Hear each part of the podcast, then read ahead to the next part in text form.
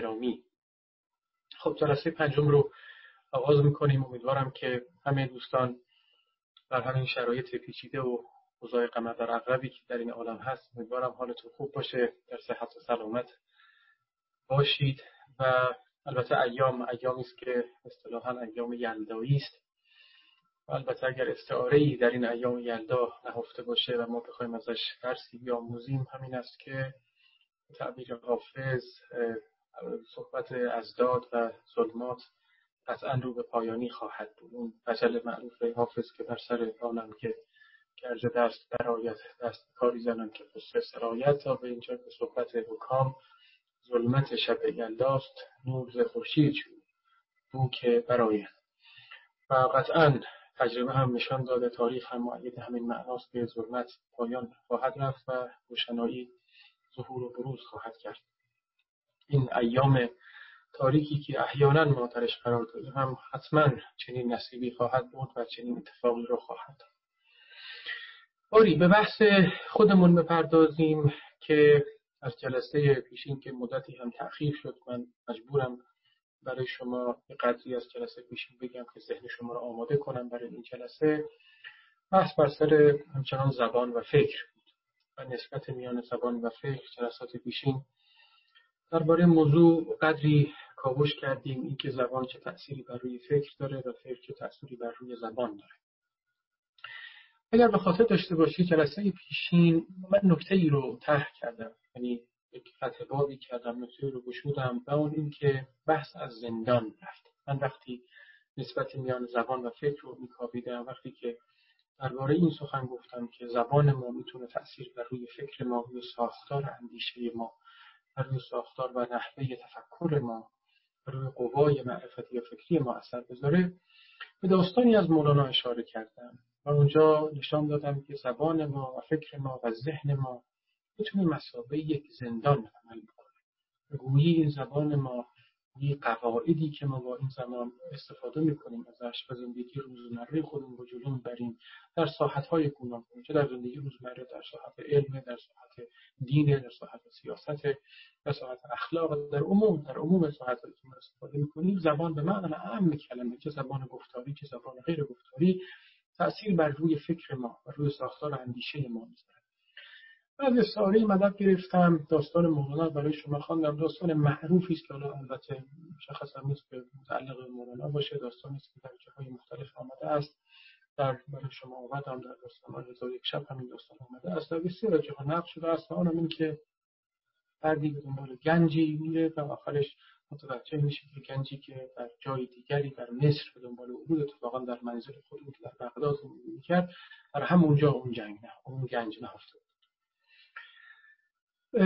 این تعبیری که من به کار بردم از زندان این زبان ما فکر ما که مسابقه یک زندان هست این این فتح بابی بود که جلسه پیشین من در واقع انجام دادم. و دوست دارم امروز این موضوع رو باز بکنم و برم سراغ یکی از اصطلاحا ویژگی های مهم زندانی که ما درش قرار داریم و با اون داریم زندگی می‌کنیم. در اون زندان داریم زندگی می‌کنیم. ببینید وقتی من تعبیر زندان رو به کار بردم و در ادبیات فلسفی و عرفانی و کلامی خودمون تعبیر زندان به کرات استفاده شده. یعنی دو معنا و دو مقصود از زندان ما می‌تونیم داشته باشیم. یک وقت ما درباره زندان بیرونی صحبت می‌کنیم. یه وقت درباره زندانی که بیرون از خودمون در این عالم حاضر صحبت می‌کنیم. گمان می‌کنیم که زندانی که بیرون هست این جهانی که ما درش اصطلاحا حبود کرده ایم و افتاده ایم اینجا و درش ساکنیم زندانی است که ما درش گیر کرده ایم اصطلاحا. خب این معنا در ادبیات عرفانی ما به کرات استفاده شده. من به خاطرم هست که حتی جلسه پیشین برای شما غزل معروف مولانا رو آوردم به مسابقه یکی از این نمونه ها که مولانا گفته بود اون در غزل معروفش پیش زندان جهان بود بودن من همیدی. کاش بر این دامگه هم هیچ نبودی گذری. اینکه زندان جهانی استعاره رو ببینید تشبیه رو ببینید این جهانی که ما در زندگی می‌کنیم مسابقه زندانی است که ما درش قرار گرفتیم. و البته اتفاقی افتاد اسطوره ایست داستانی است. چیزی هست که در داستان عرض کردم در ادبیات عرفانی ما آمده است که اتفاقی افتاد که ما وارد این جهان شدیم. حالا به تعبیری لطف خداوند بود و ما لطف تو بفریست مرا گفت برو هیچ مرم بدرقه باشد. کلمم بر تو نباشد. خطری کلام خداوند بود که ما رو اینجا آورد و البته یا اینکه شما گمان می‌کنید دلایل دیگری داشت مثل اینکه آدم فریب خورد ما اینجا آمدیم.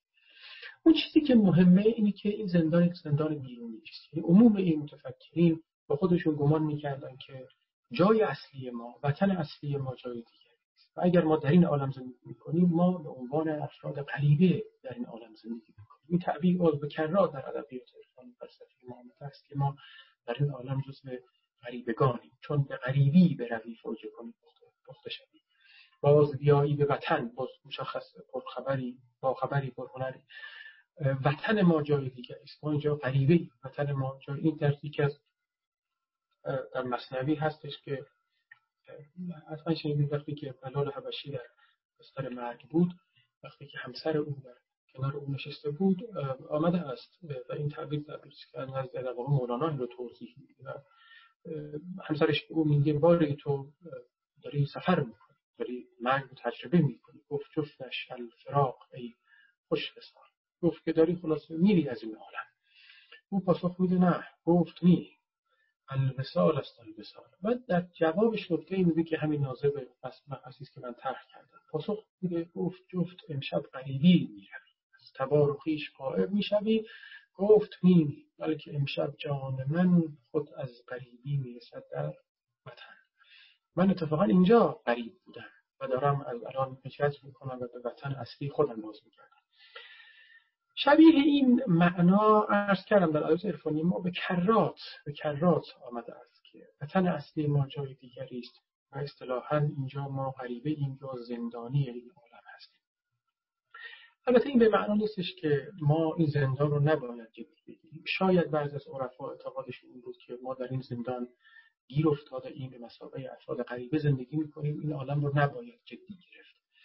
اما بعضی از عرفا بعضی از متفکرین دیگه هم بودن که این عالم رو در عین اینکه ما غریبه ایم در عین اینکه زندانی هستیم اما همچنان عالم جدی می‌دونستن. همچنان در پی این بودن که این عالم رو کشف بکنن همچنان در پی این بودن که رمز و رموز این عالم رو پی ببرن. اون غزل معروف حافظ رو حتما شما شنیده اید سر به چمان من چرا میل چمان نمی کند همدم گل نمی شود یاد سمن نمی کند تا به اینجا که تا دل گرد من رفت به چین زلف او. زان سفر دراز خود از وطن نمی کند حافظ عزم نداشت که به وطن خودش برگرده. دوست داشت این عالم رو اصطلاحا. این تعبیر تعبیر مهم نیست. یعنی این وطنی که حالا هر جایی هستش. ما جای اصلمون جای دیگری اما اینجا فرض بکنید که ما قریبه ایم اینجا دوچار شدیم گرفتار شدیم تو این عالم. اما شرط عقل اینه که این زندانی که ما اینجا مثل غریبگان مثل کسانی که گیر کرده ایم اینجا در این دامگه افتاده ایم شرط عقل اینه که اتفاقا این زندان رو بشناسیم. این دقیقا مقدمه بود که من در سخنم جلسه پیشین به شما آوردم برای اینکه بگم این زندان لزوما امر بدی نیست. ما می‌تونیم از این زندان مسابقه یک گنج بهره برداری یک وقت این زندان زندان بیرونی است همونطور که عرض کردم. یک وقت شما همین زندان رو به خود ما به تن ما به وجود ما به ذهن ما به زمیر ما می‌تونیم نسبت بدیم. می‌تونیم بگیم بله ما در عالم پیراهون زندانی داریم تجربه می‌کنیم و این زندان رو مسابقه حافظ باید جدی گرفت. فعلا عزم وطن عزم جای اصلی نمی کنیم همینجا می نشینیم و شاید اصلا یک معنای سکولاریزم همین باشد اگر در ادبیات فلسفه سیاسی آوردن. اینکه این دنیا رو باید جدی و به این معنا حافظ یکی از افراد سکولار بود اما یک معنای دیگه ایش که معنای شناختی است معنای ادراکی است معنای معرفتی است که من دوست دارم امروز راجبش تاکید بکنم و بحث کنم بحث رو جلو ببرم اینه که ما وجود خودمون رو وجود خودمون یعنی ذهن خودمون رو و ذهن خودمون رو اینجا من در این جلسات با اجازه در یک نکته خیلی کوتاه فقط در پرانتز بگم ببخشید ذهن شما رو اگر اذیت می‌کنم. بعد در این جلسات امکان داره تعبیر ذهن و مغز رو یکی به کار ببرم. وقتی میگم ذهن شاید مقصودم همون مغز بشه می‌دونم فرض فرض بزرگی است می‌دونم اختلاف مثلا ما فرض کنید فعلا من برای پیشبرد استدلال خودم این معنا رو در واقع در ذهن دارم. که ذهن و مغز رو یکی می‌گیرم. پرانتز بسته ببخشید اگر نکته استعدادی ارز کردم. یک وقت زندان شما بیرونه یک وقت شما زندان درون این که درون خودتون ذهن خودتون مغز خودتون این وجود خودتون احیانا چه چیزی است؟ یعنی این زندان رو مسابقه گنج جدی بگیرید و ببینید که در این زندان چی میگذره چه ویژگی ها چه خصائصی چه خصلت های این زندان داره که شما صبح تا به شب دقیقه به دقیقه ثانیه به ثانیه دارید باهاش زندگی می‌کنید. و باز شرط عقلانیت است. معقول است که ما امری که باش داریم ثانیه به ثانیه زندگی می‌کنیم ازش خبر بگیریم.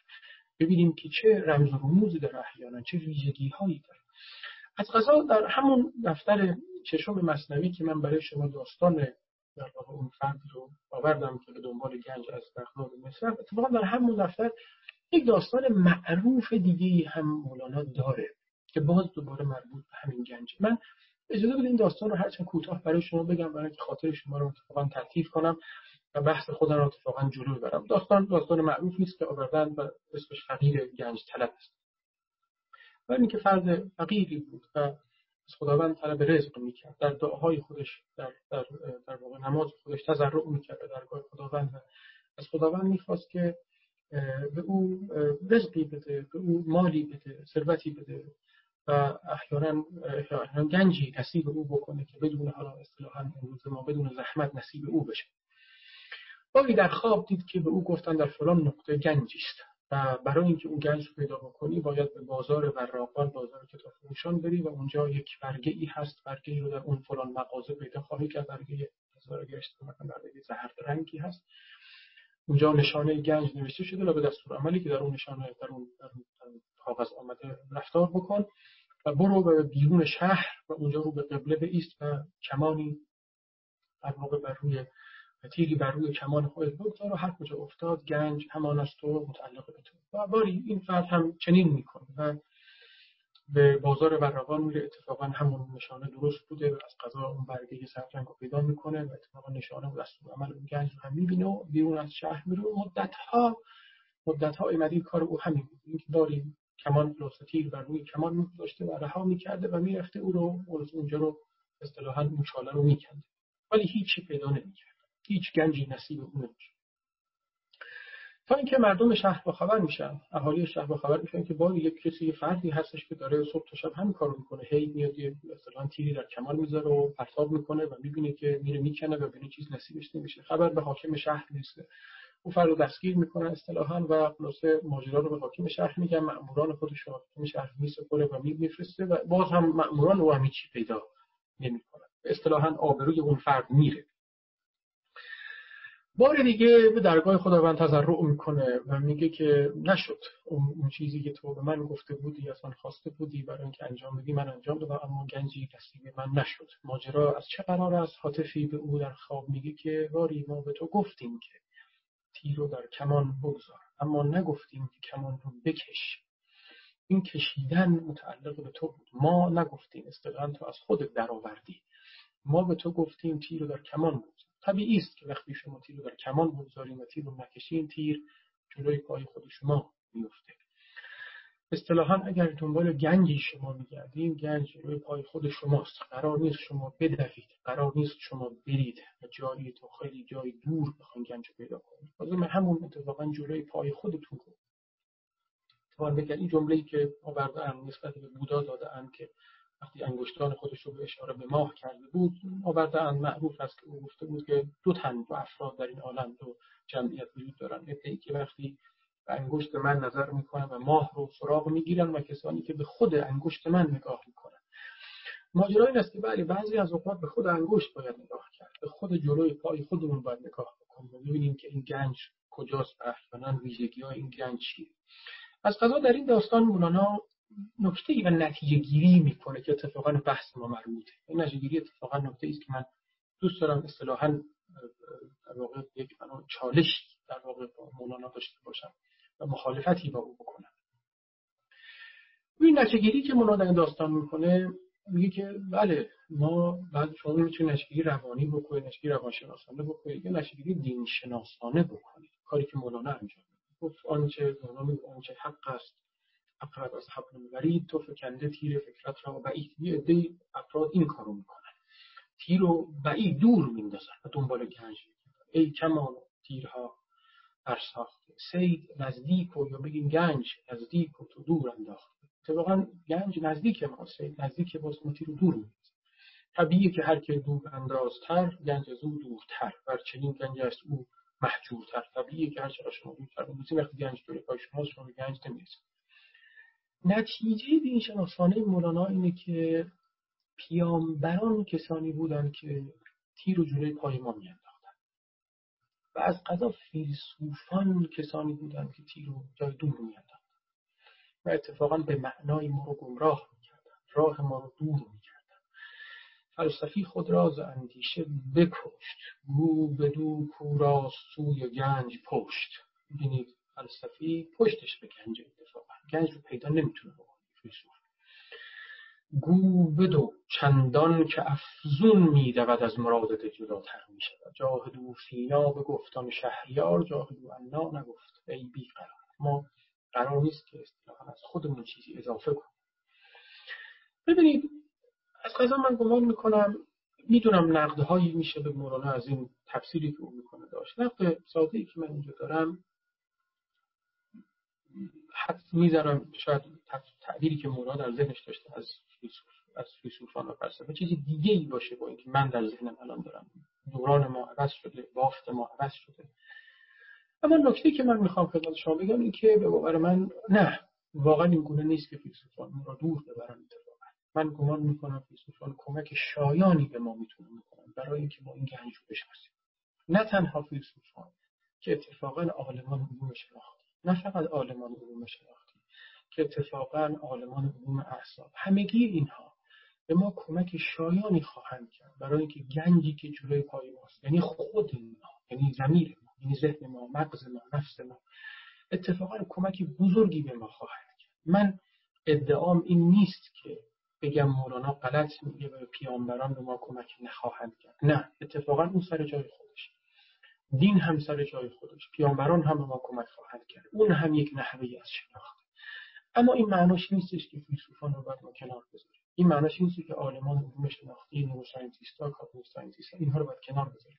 اتفاقا اینها به ما بسیار کمک خواهند و کمکشون چه خواهد بود؟ دقیقا کاری که ما تو همین جلسات خواهیم کرد. من به شما نشان خواهم داد اتفاقا فیلسوفان عالمان علوم شناختی کسانی که بر ذهن کار یا کسانی که برای مغز کار می‌کنن عالمان علوم اعصاب ما اتفاقا کمک شایان کمک بسیار مهم می‌خواهند کرد برای اینکه این گنجی که ما هر روز هر دقیقه و هر ثانیه باهاش داریم زندگی می‌کنیم رو رو بیشتر و بهتر بشناسیم.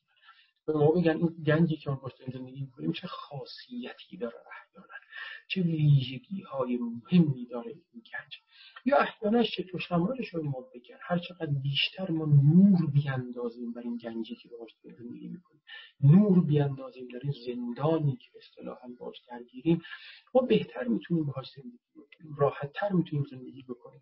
و احیانا نتایج بهتری می‌تونیم چه برای پیشرفت در علم بگیریم برای پیشرفت در سیاست بگیریم در اخلاق بگیریم. برای امور اصلا. حتی به سادگی شما می‌تونید از زندگی خوشنود تری می‌تونید داشته باشید وقتی که بفهمید ذهن و مغز شما چجوری کار می‌کنه این ساده ترین چیزی است که احیانا میشه در واقع از این کشفیات از این نکاتی که در واقع فیلسوفان آلمان علوم شناختی آلمان علوم اعصاب در استفاده کرد. باری من این داستان رو برای شما گفتم. اولا برای اینکه یک بار دیگه یادآوری کنم نکته که جلسه پیش خدمت شما گفته بودم. و اینکه ما همچنان بر روی این زندان داریم تمرکز می‌کنیم. زندانی که ما می‌تونیم ازش مسابقه یک گنج بهره برداری بکنیم. و این گنج نزد خود ماست. خود ماییم. جایی قرار نیست ما دور بریم. قرار نیست جای اصطلاحا این تیر رو جای دور بیاندازیم. یکی از کارهای مهم و وظایف اخلاقی متکامل عالم اینه که ما نه تنها این عالم رو باید بیشتر بشناسیم که خود ما هم که در درون این عالم هست اون هم باید بیشتر و بهتر بشناسیم. این وظیفه ما. و ما این کار رو قرار انجام بدیم. این کار وقتی انجام بدیم یعنی در واقع دو تا هدف ما داریم. دست کم در این جلسه. یکی اینکه شما از طریق یافتن و بهره برداشتن و احیانا شناختن بهتر ذهن یا مغز از قضا شما یکی اینکه پیدا می‌کنید که اصلا طبیعت آدمی چیست؟ طبیعت آدمی اصطلاحا چجوری کار می‌کنه. طبیعت آدمی احیانا از چه ساخته شده؟ این یک نکته. نکته دوم اینکه شما حین آموختن اینکه طبیعت آدمی طبیعت ذهن ما طبیعت مغز ما چگونه کار می‌کنه پی راه به جایی خواهید برد که اتفاقا نکته اصلی جلسات و اون هم زمانه. شما از طریق این که بفهمید و یاد بگیرید بیاموزید که ذهن ما مغز ما چگونه کار خواهد کرد اتفاقا دریچه است. راهی است. پلی است. اتفاقا. به جایی که ما می‌فهمیم عجب زبان ما اتفاقا چگونه کار می‌کنه؟ یه چه اتفاقی در ذهن ما رخ میده که در زبان ما تاثیر شما ببینیم و بالعکس وقتی ما در زبانمون چنین چیزی در فرهنگ های گوناگون چنین چیزی رو ما مشاهده کردیم اون چه تأثیری بر روی ذهن ما چه تأثیری بر روی مغز ما می‌ذاره؟ و احیانا اگر شما معضلی دارید مشکلی در این عالم دارید نه فقط در یک محله جغرافیایی خاص. اگر معضل جهان شمول دارید اگر یک جهانی دارید بذارید شما مثال بزنید مثلا مثال فقر جهانی یکی از معضلات جدی است که پیش پای تقریبا تمام کشورها مسئله فقط محدود به یک یک موقعیت جغرافیایی نیستش. وقتی شما این مسئله شاید با پیدا کردن راه پیدا کردن به اینکه مغز ما ذهن ما چگونه تصمیم گیری می‌کنه چگونه کار می‌کنه مغز ما چگونه از زبان مدد می‌گیره برای اینکه تصمیم گیری بکنه چگونه زبان بر روی تصمیم گیری شما اثر می‌ذاره. اگر شما بتونید از طریق فلسفه از طریق علوم شناختی علوم احساب بهتر پی ببرید به اینکه ما چگونه این کار رو می‌کنیم شما تا حدی راه رو جلوتر رفتید تا حدی موفقتر شدید. برای حل مسئله تا حدی شما در واقع روشنایی ایجاد کردید. و این مهمترین وظیفه است که احیانا همه ما در این عالم داریم. ببینید تا اینجا مقدمه رو خدمت شما عرض کردم و یک یادآوری بود برای اینکه به شما نشون بدم ما کجا قرار داریم. خب شما به احتمال زیاد الان به من در ذهنتون این سوال به وجود خواهد آمد که خیلی خوب ما الان متوجه شدیم ما به دنبال این گنج باید بریم ما به دنبال این زندان باید بریم.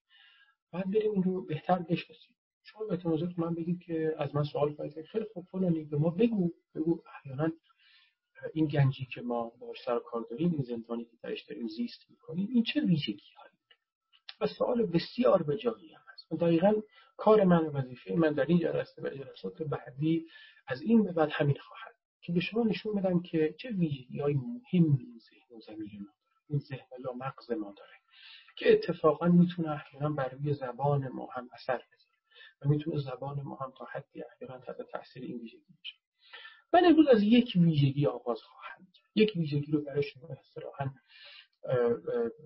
bold خواهم کرد. برای شما highlight خواهم کرد که نشان بدم که این ویژگی چه اهمیتی در ذهن ما در مغز ما داره و احیانا بعدا اگر وقت شد حالا این جلسه جلسات بعدی نسبتش رو با زبان هم خدمت شما خواهم کنم اولین ویژگی که در ذهن من هست فکر می‌کنم ما باید خیلی خوب باش آشنا بشیم. یکی از ویژگی های مهم ما انسان هاست. یکی از ویژگی های مهم طبیعت و ماهیت انسان است یکی از ویژگی های مهمی است که ما در زندانی که داریم روز به روز ثانیه به ثانیه زندگی می‌کنیم. و داریم باهاش احیانا عجینی شدیم حتی بدون که خبر ازش بگیریم. شاید خیلی از اوقات غافل هم ازش بشیم. ویژگی است که مربوط به قوه و یا در واقع ظرفیت خیال انگیز بودن آدم است. خیلی ساده بگم مربوط به خیال کردن ماست مربوط به قوه خیال ماست. امروز بخوام درباره خیال قدری صحبت کنم. چیزی که همون imagination در ادبیات انگلیسی هم بهش میگن که خب ریشه مهمی هم داره؟ که چه ریشه نسبت به تعبیر image داره و تعبیر تصویر داره و اینکه ما چگونه تصویر سازی می‌کنیم در ذهن خودمون. و تصویر سازی های نوین است به این معنا که اموری که در عالم واقع ما با اونها سر کار نداریم می‌تونیم باهاش تصویر نو بسازیم. تصویری که در عالم پیرامون رو نمی‌بینیم مشاهده نمی‌کنیم. و اینا همه به خاطر اون ظرفیت و قوه است و اون قوه ادراکی است که ما داریم اون قوه خیال می‌ذاریم. ببینید ما وقتی درباره خیال صحبت می‌کنیم حتما می‌دونم شاید شما در ذهنتون باشه که خیال چیه منظور من چیه مثال بخوام بزنم. همه اینا سوالات نکات خیلی خوبی است. من بهش خواهم رسید. اما بذارید که قدری من از نتایج و محصول خیال برای شما بگم. بعد بیام به سر وقت اینکه اصلا خیال چیه منظور من چیه. و من مثال خدمت شما بگم چگونه این خیال در زندگی؟ روزمره ما داره زندگی ما رو اتفاقا سامان میده. تدبیری در زندگی ما داره این خیال داره انجام میده. بدون که خیلی از اوقات با خبر داشته باشه به حواستون واقع پیش باشه. ببینید یکی از محصولات مهمی که خیال داره ما در خیلی از جاها علم تجربی است. علوم تجربی شما از از فیزیک و شیمی بگیرید تا علوم مثل پزشکی احیانا. خیال عنصر مهمی برای اکتشافات در علوم تجربی شاید اعتراف باید کرد. ما بدون خیال بدون این قوه بدون این ادراک ما این ظرفیت ادراک مهم اصلا شاید نمی‌تونستیم این همه میلیون ها سال بتونیم تکامل کنیم که از دلایل مهم تکامل ما آدمیان یا بهتر بگم همون ها که ما الان هستیم انسان های مدرن که ما الان هستیم قوه خیال هست من نمیگم حیوانات خیال ندارن این قوه رو ندارن ازش استفاده نمی‌کنن. چرا؟ اما همه اهمیت اینه که ما چقدر تونستیم از خیال استفاده کنیم. یعنی اگر شما این خیال رو یک طیف در نظر بگیرید شاید شما بگین که بله یه از حیوانات غیر انسانی هستند که برای شکار خودشون برای سید در واقع شکار خودشون خیال می‌کنن به تعبیری و به سمت و سوی اون شکار خودشون میرن موقعی که احیانا گرسنه هستن و به این معنا این قوه خیال در اونها مدخلیت داره. این یک سوی طیفه. اما یک سوی طیف دیگر ما حیوانات انسانی داریم از خیال اتفاقا استفاده بهتری می‌کنن استفاده توسعه یافته تری می‌کنن. و نه فقط برای خودشون که برای عالم پیرامونشون هم اتفاقا شروع می‌کنه که اکتشافاتی رو درست کردن. ما مثال های گوناگون داریم. از اینکه در عالم علوم تجربی از فیزیک بگیره ارز کردم تا خیلی از جاهای دیگه خیلی از آلمان سراحتا خودشون اعلام کردن که خیال به ما کمک کرد که خیالات ما کمک کرد که ما چنین اکتشافات می‌کنیم. معروفا شاید شما شنیده باشید نزد آینشتین جمله معروف یکی از مصاحبه های معروفی که آینشتین آورده است گفته بود که اون چیزی که احیانا من رو به سمت طور خاص نسبت خاص برد اتفاقا استفاده کردن از چیزی بود که اسمش رو اینتویشن می‌ذاره چیزی که اسمش رو شهود بذارید من الان نمی‌خوام بحث فلسفی کنم اما فرض بکنیم فعلا که مقصود و اتفاقا همین به کار بردن قوه خیال اوست یعنی پرواز کردن به پرواز درآوردن خیال خودش. یعنی نه فقط من به عالم پیرامون نظر کردم و نگاه کردم که اتفاقا پرواز کردم. به تعبیری از یه جایی رفتم بالاتر و این قوه من کمک کرد که یه جایی بتونم یه کشفی رو بکنم چیزی رو پیدا کنم.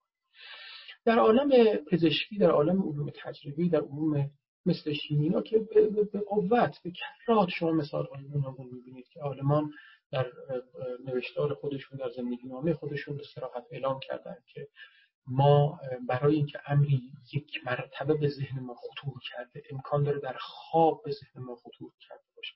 امکان داره ما تصویر سازی کرده باشیم. این تصویر در عالم پیرامون نمونده باشه و عالم پیرامون ندیده باشیم و اون رو ما در ذهنمون تصویر کردیم خیال کردیم تعبیری و اون سبب شده که اتفاقا ما به یک اکتشاف برسیم شما از عالم علوم تجربی که بگذارید در عالم علوم ریاضیات هم می‌تونید همین رو اتفاقا شما از اینکه تصور کنید عالم دو بعدی چه شکلی است عالم سه بعدی چه شکلی است احیانا. از اینکه تصور و تخیل بکنید که اعداد در این عالم چگونه کار می‌کنن اینکه اعداد در جایی در یک ظرف یک جایی وجود دارن احیانا و اون اعداد رو شما استفاده می‌کنید در این عالم. اینا همش مربوط به قوه خیال شماست. قوه خیال یک ریاضیدانه که اتفاقا این حالات رو می‌تونه تصویر سازی بکنه و متصور بشه این حالات گوناگون شما اگر در از عالم ریاضیات هم فاصله بگیرید اگر در عالم شعر و موسیقی بیایید که دیگه اصلا به صراحتا قرار خیلی احتیاج به توضیح نیست اصلا. خیلی احتیاج به استدلال نیست نشان دادن. اصلا لازم نداره که من بگم خیال چه تأثیری گذاشته برای اینکه این عالم شعر و موسیقی اینقدر پروسعت بشه. و اینکه این در واقع اصطلاحی که شعرا به کار می‌برن در علم بلاغت به کار می‌برن که اون چیزی که اتفاقا دروغینتره اون چیزی که اتفاقا ویژگی دروغ درش بیشتره اتفاقا امر جذابتری است. احسن و اکثر این تعبیری که به کار می‌برن. اتفاقا کذب دروغ گفتن یعنی اون چیزی که دقیقا شما در واقعیت می‌بینید به کار بردن خیال شماست. شما خیال می‌کنید اون چیزی که در عالم واقع هست مثل اون نباشه جور دیگه ای باشه شکل دیگه ای باشه. اینا همش قوات. قوه خیالشون شما عالم پیرامونتون اگر اگر عالم پیرامون رو مسابقه یک امر صادقانه یک امر صدق در نظر بگیرید چیزی که واقعا داره رخ میده چیزی که درسته واقعا رخ میده.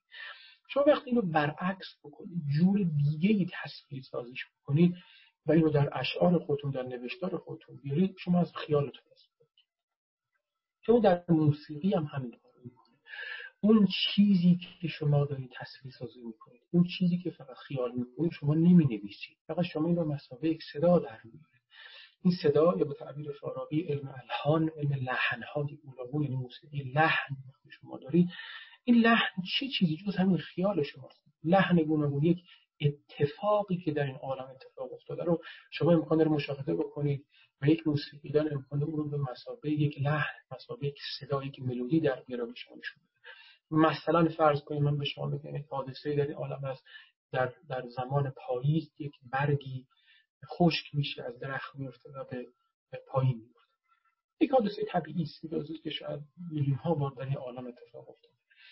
اما شاید یک, یک خیال یک موسیقیدان باشه که این رو به مسابقه یک ملودی بهش نگاه می‌کنه و نظر می‌کنه و اسم موسیقی خودش رو اسم ملودی خودش رو خزان می‌زنه برای که نشون بده این خزان چه آهنگی داره این, این برگی که از درخت میفته چه آهنگی داره از تاز جدا بشه تا زمین بیفته. این خیال یک موسیقی داره. اون عالم رو شاید ببینه. اما تو این عالم دست می‌بره. شکل شمایل عالم رو عوض می‌کنه. چجوری عوض می‌کنه؟ با خیال خودش.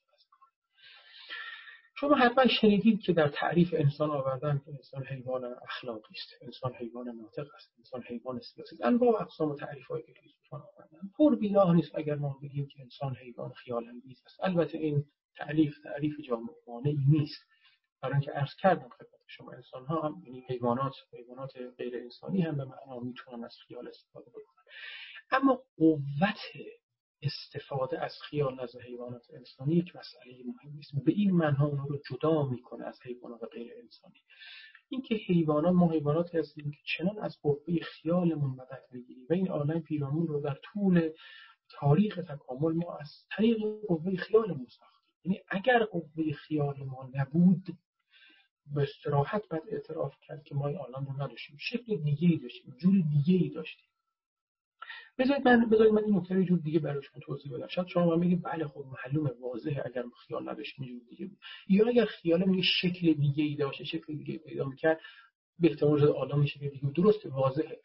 بذارید رو با یه مثال های در واقع مثال های خیلی واضح‌تری خدمت شما ببینید ما خیلی از بیماری هایی که در واقع الان به مسابقه افراد یعنی افرادی که ما رو بیمار تلقی می‌کنیم یا اصطلاحا افراد غیر عادی تلقی اینا افرادی هستن که اتفاقا شکل خیالشون با ما فرق داره.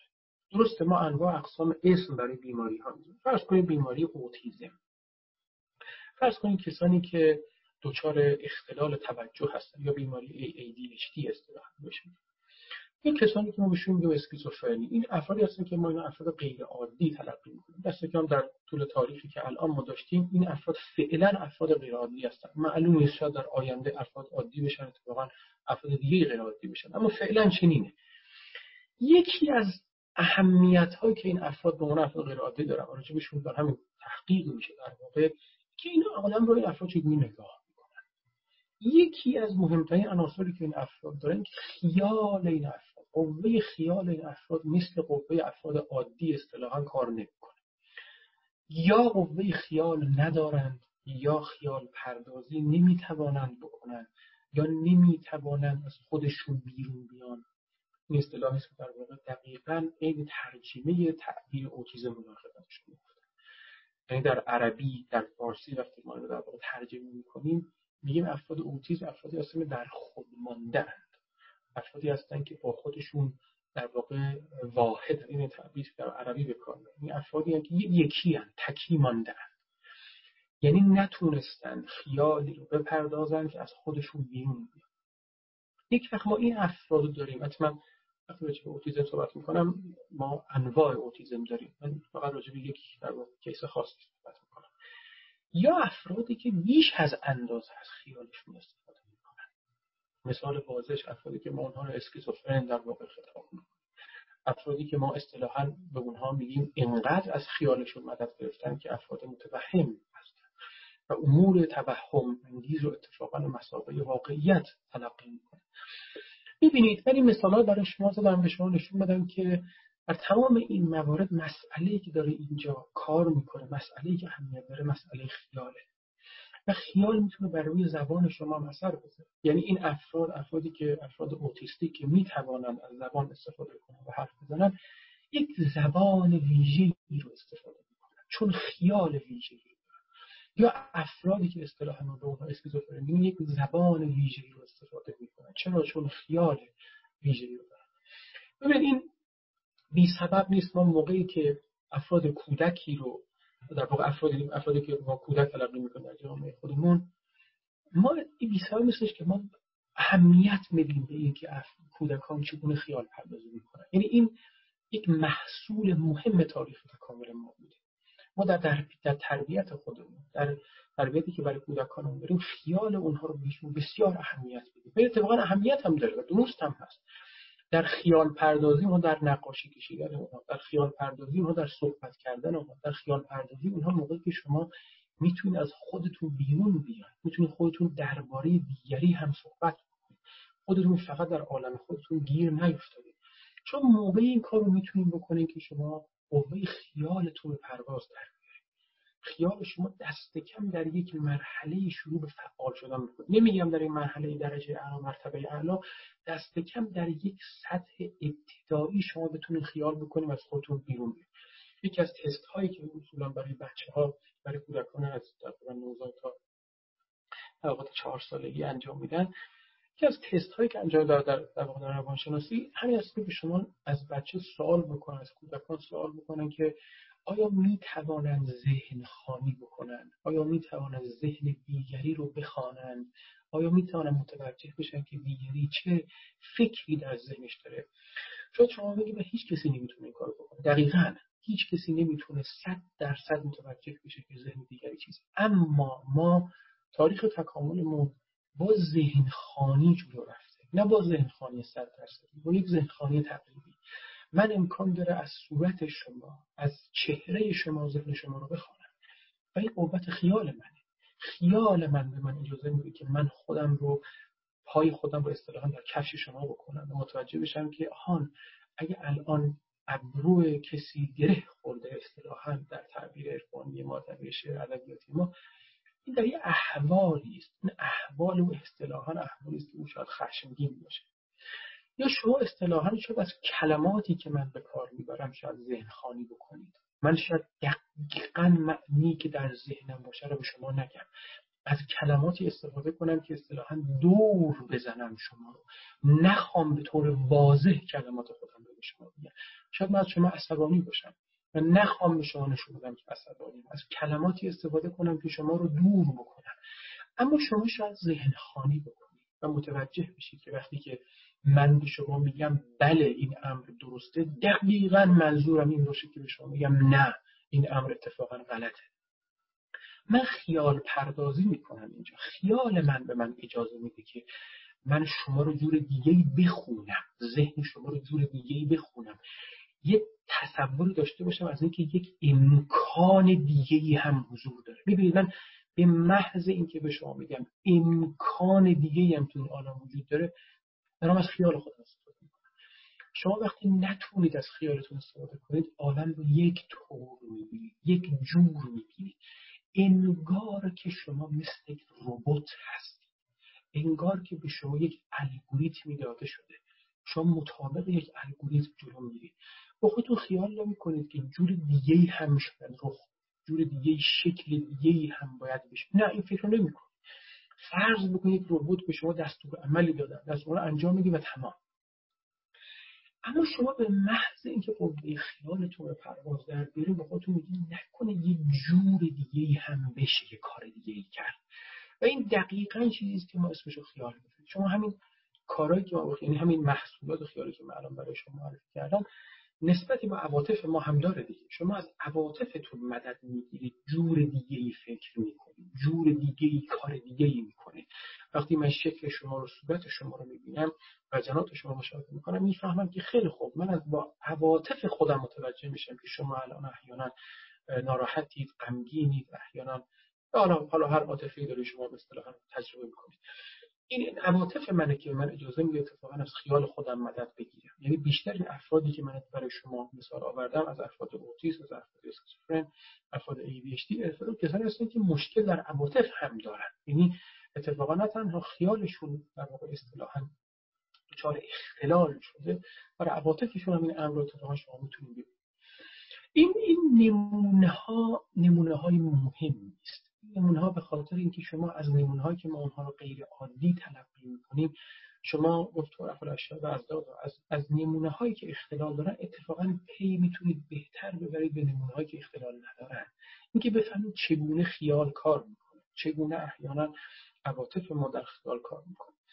خب این خیال یکی از عناصر مهمی است که در تفکر دینی هم رایجه. دقیقا چیزی که ما در این جلسات به سر کار داریم. بحث اصلا بحث الهیاتی است. اصلا اساسا من تمام این جلسات شما مسابقه مقدمه و تلقی بکنید. شما بحث الهیات اسلامی برسید یکی از عناصری که شما در تفکر دینی دارید با سر کار دارید همین قوه خیال. من فعلا راجبش حرف نمی‌زنم ولی می‌خوام درباره خود خیال صحبت بکنم. امروز این بحث رو من بازش بکنم خدری تا حدی. بعد بعد به سر وقتش خواهم رفت میگم نسبت خیال با دین با زبان چه خواهد ببینید پس حالا من راجع به محصولات خیال صحبت کردم. و این محصولات برای خیلی از ماها تقریبا یعنی رایجه. بالاخص محصولاتی که مثل در شعر در ادبیات در موسیقی وجود داره. اما من به شما بگم خیال چیه؟ می‌بینید ما عموما وقتی درباره خیال صحبت می‌کنیم بلخص در زبان فارسی در زبان عربی چندان چنین نیست در زبان فارسی خیال عموما مقصود خوبی ما ازش نداریم. این تصور ما از خیال فکر بیهوده است. وقتی میگیم فلانی مثلا در زبان روزمره شما ببینید میگه فلانی خیال می‌کنه که چنینه. خیال کرده که چنینه. یعنی یه فکر بیهوده داشته فکر باطل داشته. خیال حوصله بحر میپزد. چه هاست در سر قطره محال خیال زلف پختن نه کار خامان است. کسی روز سه رفتن طریق علیان خیال پختن به تعبیر حافظی خیال پختن یه فکر باطل کردن فکر بیهوده کردن. به طور به طور خاص باید اعتراف بکنیم چیزی که در این جلسه ما سر کار داریم و راجع خیال حرف می‌زنیم. اصلا به این معنی نیست. اصلا اصلا به این معنای منفی نیست. اتفاقا خیال بسیار امر مثبتی درست بکنم. تا همین الان هم شما متوجه شدید که من خیال رو مسابقه امر مثبت بکنم این همه محصولات و اکتشافاتی که در طول تاریخ ما داشتیم و به واسطه همین خیال بوده نشان از در واقع قوت و در واقع مثبت بودن این امر درسته که خیال می‌تونه بعضی از اوقات تنه به تنه فکر بیهودان بزنه درسته. یا تنه به تنه اتفاقا توهم بزنه همون گفتن. اما لزوما همواره چنین نیست. همواره چنین نیست که خیال می‌تونه در واقع همواره باید امر بد بشه. خیلی از اوقات می‌تونه خیال خوب باشه خیلی از اوقات می‌تونه خیال بد باشه. تمام اهمیت امر که ما نشون بدیم کجا خیال درست کار می‌کنه درست کار نمی‌کنه. تمام موضوع در واقع بحث اینه. نه اینکه فقط یک سر یک در واقع قضاوتی رو می‌کنه و خیال رو از رده خارج می‌کنه ببینید خیال می‌تونه خیلی خوب باشه. خیال می‌تونه ما کمک می‌کنه که یک جنگ در واقع جهانی دوم رو درست بکنیم. من مطمئنم که هیتلر به خود خیال می‌کرد. که وقتی تئوری او وقتی نازیسم کل اروپا رو فرا بگیره او رو به وجد در و مطمئنم خیال او بود که اتفاقا سبب شد که جنگ جهانی دوم شکل بگیره و بسیاری از خیالات دیگه که بسیاری از روایان داشتن و جنگ و آشوب رو شده همین خیال اونها بوده و حتی خیال می‌تونه جنگ به پایان هم بده. خیال شما می‌تونه در همین جنگ جهانی دوم اتفاقا یکی از آقای آلن تورینگ اگر نام روشن باشید وقتی که اتفاقا سیستم coding سیستم در واقع اون معمای انیگما اون کد در واقع آلمان ها رو کشف کرد وقتی اون یه ماشینی در ذهن خودش تصویر کرد خیال کرد برای اینکه چنین میشه اتفاقا به یک معنا خیال بود که سبب شد جنگ جهانی دوم هم بعد از مدت رو به اتحاد ببینید از خیال هر دو کار رو می‌کنه هم می‌کنه هم می‌تونه جنگ درست بکنه هم می‌تونه جنگ به اتفاقا خاطره بده. اما مهم اینه که خیال همین که عرض کردم همیشه امر منفی نیست. می‌تونه پیامد مثبت داشته باشه می‌تونه پیامد منفی باشه. خود خیال هم همیشه نباید معنا بکنه به فکر باطل نه. خیال نسبتی با باورهای ما داره. وقتی ما میگیم خیال می‌کنیم که چنینه گویی باور می‌کنیم که چنینه. گویی نسبتی با در واقع قوای معرفتی ما ادراکی ما داره که باور ما باشه. گویی ما باور داریم که چنینه. خیلی از اوقات این باور ما باوری است که ما به نحو ارادی چنین می‌کنیم. یعنی من اراده می‌کنم و خیال پردازی می‌کنم. مثلا در موسیقی در شعر ما چنین می‌کنیم. یه وقتی این خیالات و این باورها امکان داره بر شما حجمی بیارن شما هجوم بیارن. امکان داره یه خیال ترسناکی به شما هجوم خیلی از بیماری های روانی که ما داریم محصول از خیال هست اگر ما خیال نداشتیم بیماری های روانی هم نداشتیم. بدون شک یعنی اضطراباتی که ما می‌کشیم داریم به خاطر خیال ماست به خاطر اینکه ما یک موقعیت دیگه یک بدیل یک آلترنتیو داریم تصور می‌کنیم. فرض کنیم برای شما مثال می‌زنیم. فرزند شما ساعت دوازده شبه و منزل نیمده شما مسترب میشید. برای چی مسترب میشید؟ برای اینکه شما فقط یک طور نمی‌تونید فکر بکنید. برای اینکه خیال می‌کنید یک موقعیت بدی هم ممکن است برای او رخ بدهد. اینکه خیال می‌کنید این همه خیالاتی که بر شما هجوم میاره اتفاقا. این خیال می‌تونه اتفاقا محصول اجتماع شما باشه. یعنی محصول پدر مادر شما مدرسه شما باشه که در طول تربیت شما بر شما حوار شده اصطلاحا. و این خیال شما عادت کردید که این خیال بکنید. اما اگر شما یه طبیعتی داشتید که خیال نمی‌کرد من این این این نکته مهمی است که تو استدلال خودم امروز برای شما بگم. امروز جلسه آخر سال 2020 هم هست و دوست دارم شما رو با این خیال رها بکنم با این خیال ترک بکنم و شما این خیال رو در ذهنتون بپرورید واقعا اگر ما خیال نمی‌کردیم چی می‌شد؟ بذاریم برای شما من مثال بزنم. شما راجبش بیشتر خودتون من در اصلا سخنم اتفاقا تعبیر در واقع ربات رو هم به کار بردم. ازش دوباره می‌خوام استفاده کنم برای اینکه بگم این ربات چه خاصیت داره وقتی خیال نمی‌کنه. اتفاقا جالب بعضی از اوقات نکته بشه وقتی که به ربات فکر می‌کنم وقتی فکر می‌کنم این خب محصول اصطلاحا دنیای تکنولوژی که معاصر ماست گمان می‌کنم که در دنیای گذشته یا دنیای قدیم حکم ربات رو فرشتگان داشتن. فرشتگان خیلی شبیه ربات هست در دنیای معاصر الان به توضیحی که خدمت شما میگم. ببینید فرض بکنید که ما در عالمی زیست می‌کنیم که آدمیان خیال نمی‌کنن. این قوه رو ندارن این ظرفیت رو ندارن این مهارت رو ندارن. ذهنشون مغزشون جوری اصطلاحا ایوال شده و تکامل کرده که این خاصیت رو نداره این زندانی که در زندگی می‌کنن این خاصیت رو نداره خیال یعنی انگار که مثل یک ربات یک دستور عملی به شما داده شده و شما مطابق این دستور عمل کار می‌کنید. بذاریم برای شما مثال فرض کنید که شما مشغول غذا پختن هستید. و غذا پختن برای شما دستور عمله. شما غذا میپذید برای اینکه غذا میپذید همین بس شما پیاده روی می‌کنید برای اینکه یه دستور عملی دارید برای اینکه پیاده روی کنید. همین بس. شما پیاده روی می‌کنید برای اینکه پیاده روی می‌کنید. شما امکان داره برید شنا بکنید. من مثال خیلی ساده دارم می‌زنم. شما فکر نمی کنید که شنا کردن برای چه کاری یه چیز دیگه است که آلترنتیو یک پاسیبیلیتی یک بدیل دیگه وجود داره. نه شنا کردن برای شنا کردن است. شما خیال نمی کنید که شنا کردن برای کار دیگه است برای امر دیگه است برای هدف دیگه است. شما دستور عملی دارید که باید شنا بکنید. همین رو بس. این حافظ وقتی که درباره فرشتگان صحبت می‌کرد همینا رو می‌گفت فرشته عشق ندارد که چیست؟ ای ساقی بخواه جام و گلابی به خاک آدم ریزی من اگر جای حافظ بودم وقتی به تعبیر گلاب رو استفاده می‌کردم گفتم خیالی به خاک آدم. یکی از فرقای فرشتگان با آدمیان همینه. انگار فرشتگان همین ربات دنیای معاصر ما. عشق نمی‌دونه چی. مثلا عاطفه نداره اصطلاحا. خیال نداره. یه دستور عملی به او رسیدگی داره انجام میده.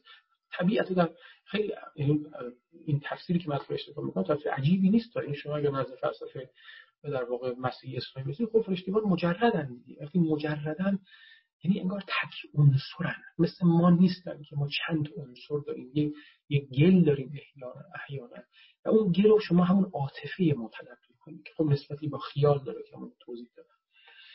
این ربات این فرشتگان انگار یه دستور عمل داره یک راه داره همون راه رو شما میرید همین کار انجام می‌دید. شما من براتون اگر در براتون نشون بدم الان فرصتش رو ندارم براتون در جالب خواهد بود که نشون بدم در مطالعات بالغی که برای کودکان اوتیست شده دقیقا چنین تفسیری در زبانشون هست که اونها میگن ما ما یک رمز داریم یک کد داریم و همین کد رو باید انجام بدیم.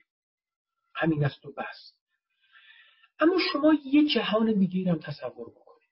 یه جهان پیرامون ماست شبیه جهان پیرامون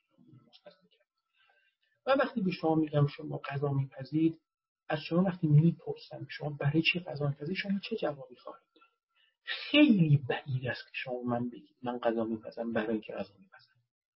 چون محتمل پاسخ میده غذا میپزم برای اینکه لذت ببرم برای اینکه گرسنگی رو رفت کنم برای ببینید تمام این برای این کاری که من به شما دارم میگم همش اون بدیری است که شما خیال می‌کنید.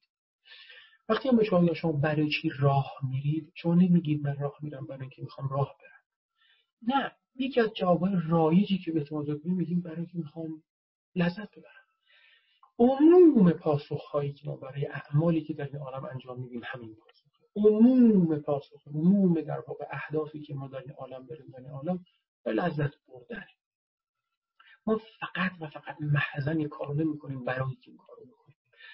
یک امر یک قرضی یک هدفی رو خیال می کنیم این خاصیت ذهن ماست.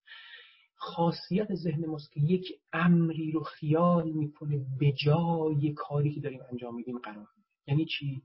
یعنی اگر من غذا میپزم خیال می‌کنم که برای رفع گرسنگی انجام میدم. برای لذت بردن انجام میدم.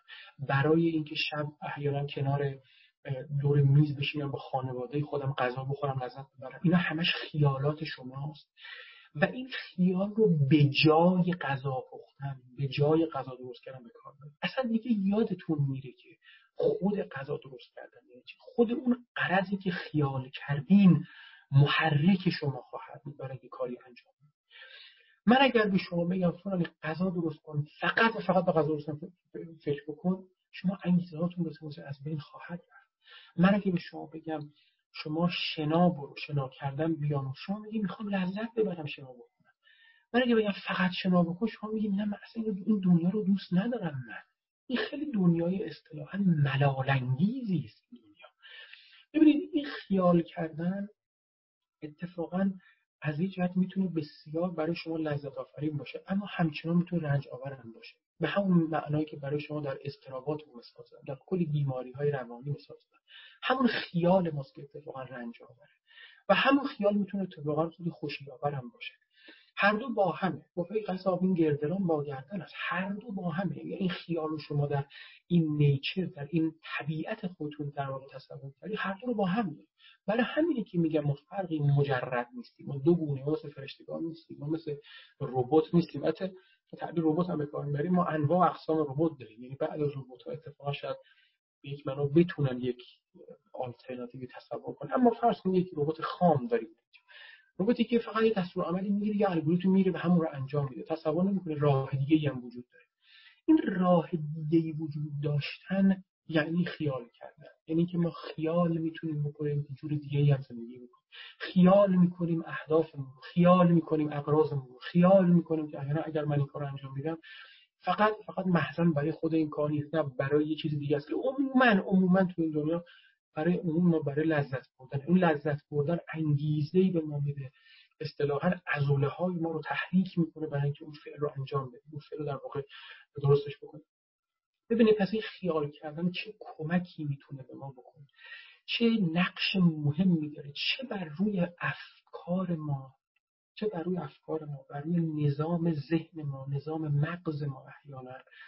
و همه این همه این ذهن ما همین مغز ما که سبب میشه ما خیال بکنیم سبب میشه ما افعال رو انجام بدیم البته بر روی زبان ما هم اثر بدون تردید شما وقتی خیال می‌کنید وقتی یک موقعیتی رو تصویر در ذهنتون می‌کنید. موقعیتی که در دنیای پیرامون شما نیست. شما مجبورید برای خیالتون اتفاقا زبان ویژه استفاده کنید. این سبب نیستش که شما با اکتشافات جدید با خیال پردازی های جدید زبان شما اصطلاحا کش میاد. شما زبانتون رو وسعت میبخشید. یکی از کارهایی که شعر و شاعری می‌کنه همینه.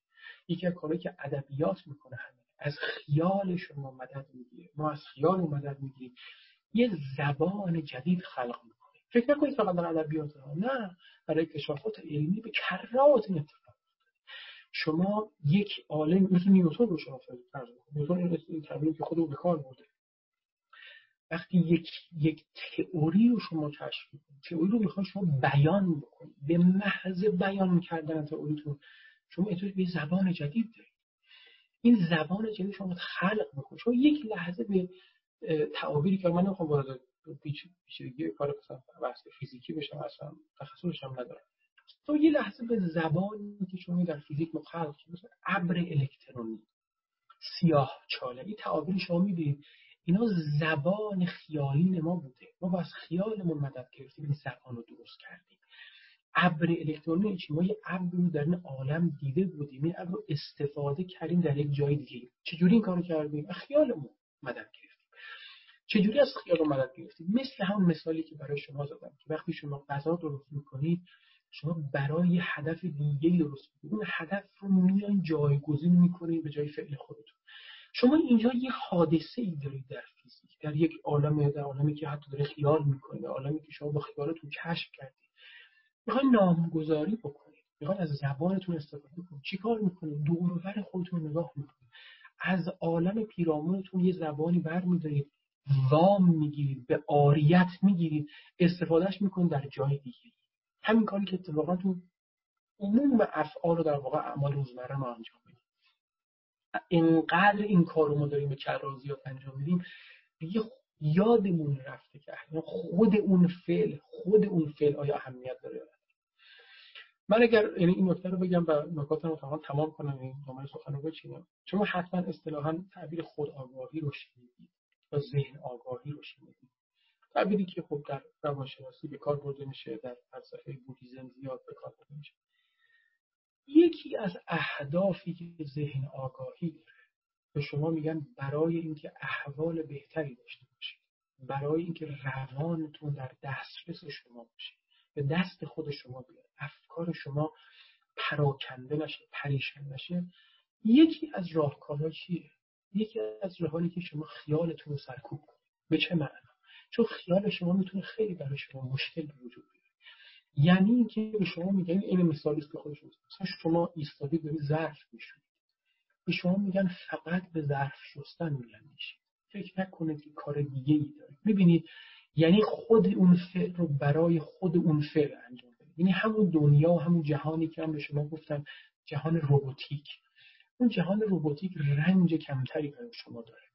چون به محض اینکه خیال وارد عرصه جهان شما شد رنج هم وارد جهان شما خواهد شد. وقتی شما خیال رو سرکوب بکنید یک راه ببینید. یک راه و همین یک راه. یعنی من این کار رو می‌کنم محسن فقط و فقط برای همین کار می‌کنم. اصلا جور دیگه شکل دیگه وجود نداره که من کار دیگه بکنم. رنج کمتری برای شما امکان رو خود ذهن شما کمتر پریشان میشه. این این مثال زدم برای که نشون بدم خیال عدمش یعنی یا حضورش چه چه نقشی می‌تونه در زندگی شما وجود داره. و یکی از مثال های بازش اتفاقا همین ذهن آگاه من البته می‌دونستم که نمی‌رسم امروز تمام بحثم رو به خیال تمام بکنم. خبر داشتم ولی خب فتح دار نیست. ارز کردم این جلسه آخر است و شما رو با این بحث از خیال اتفاقا خیال شما رو به پرواز در میارم دوست دارم شما در آخر امسال و سال جدیدتون به این خیال فکر بکنید این فکر کنید که اگر دنیای پیرامون ما خیال انگیز نبود چه شکلی بود؟ و من هدفم و وظیفه‌ام اینه که در جلسات بعدی اولا راجع به همین خیال صحبت بکنم به قدری رو بست بدم. و بعدم به عناصر دیگه برم. به عناصر دیگه این زندان یا گنجی که احیانا من راجع به صحبت می‌کردم؟ بحث بکنیم. چه ویژگی های دیگه این ذهن مغز ما داره احیانا؟ که ما باهاش داریم زندگی می‌کنیم احیانا و ازش بیخبریم. یکی دیگه از ویژگی کم و بیش الان در سخنان من عیان شده مسئله عاطفه است. که مسائل جدیه در واقع ذهن مردم است که بی‌نسبت به بحث خیال هم است و البته یکی از کارهای مهم دیگه که ما داریم این که این عناصر این ویژگی هایی که در ذهن زمیر و مغز ما وجود داره نسبتش رو با زبان باری من سخن رو تمام کنم بحث امروز ما رو به پایان سال در واقع 2020 رو به پایان نکته اصلی که من تو این سال اصطلاحا دوست داشتم برای شما نشون بدم یکی نسبت زبان و فکر بود و اینکه هر دو بر هم چه تأثیری دارن. و امروز این بحث رو آغاز کردم فتح باب کردم. امیدوارم این فتح باب کرده باشم که ویژگی مهم ذهن ما که بر روی زبان ما اثر خیال ماست قوه خیال ما ظرفیت خیال انگیز بودن ذهن و نقص ماست. اخیرا اگر این ظرفیت از ما گرفته بشه چه دنیایی چه شکلی خواهد بود چه ویژگی چه طور دیگه دنیا ما خواهد بود. راجبش بیشتر بیاندیشید اشاره جلسه بعدی این نکته رو بیشتر بررسی خواهیم کرد. خیلی ممنونم از حسن استماع همه دوستان. سپاسگزارم. منتظر کامنت سوالات و نکات خوب شما هستم. خیلی متشکر. خسته نباشین. دوستان دست بلند کردن برای سوال. اگه اجازه بدین من یکی یکی سوال ها رو بگیرم. نفر اول من یه توضیح رو دوباره مطرح کنم. من هر سوال کننده ای رو که ریکوست آن میوت میفرستم ریکوست باز شدن ویدیو رو میفرستم که احیانا اگر سوال کننده عزیز علاقه داشت که ویدیوش رو باز کنه بتونه این کارو بکنه. ولی بدونین که مندتوری نیست. خانم ام. بفرمایید.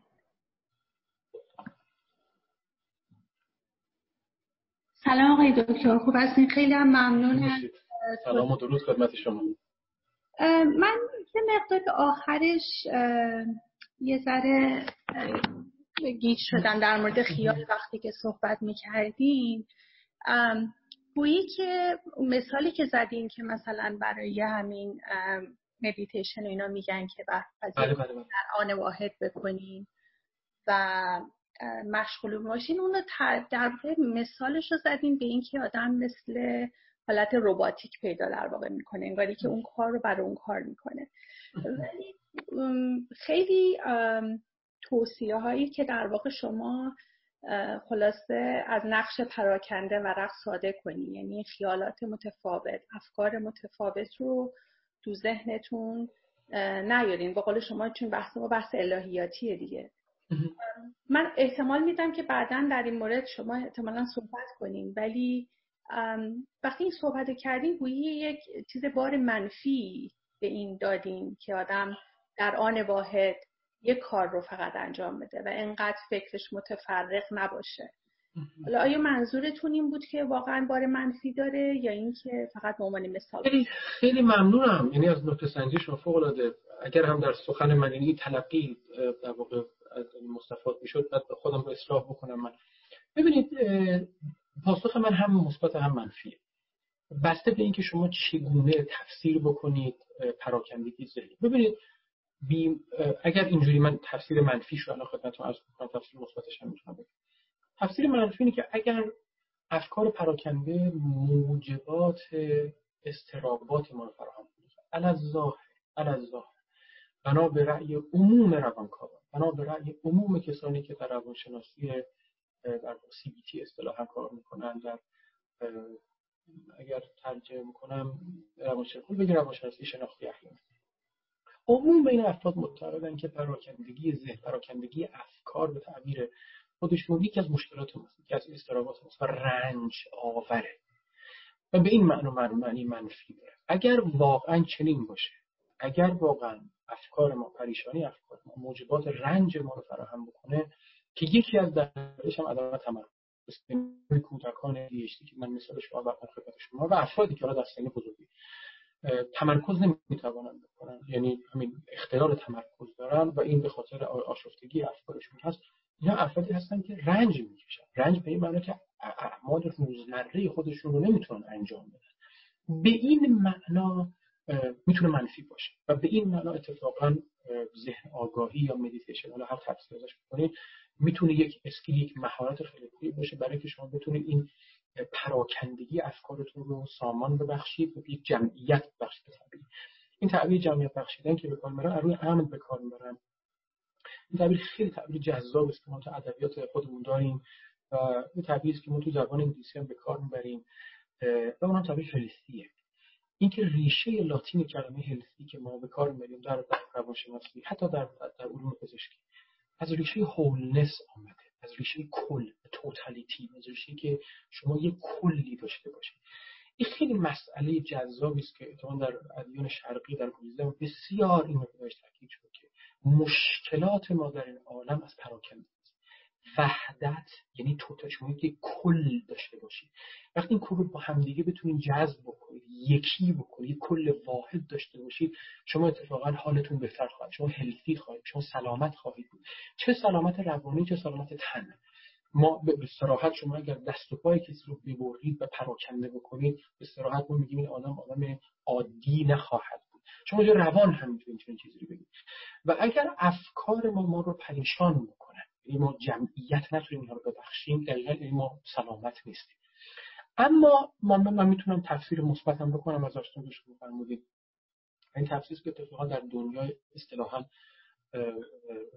کپیتالیستی جدید ازش خیلی بهره برداری میشه و اینکه یک اسکیل درجه یکی کسی بتونه در آن واحد اتفاقا چند تا فکر رو با همدیگه سامان بده.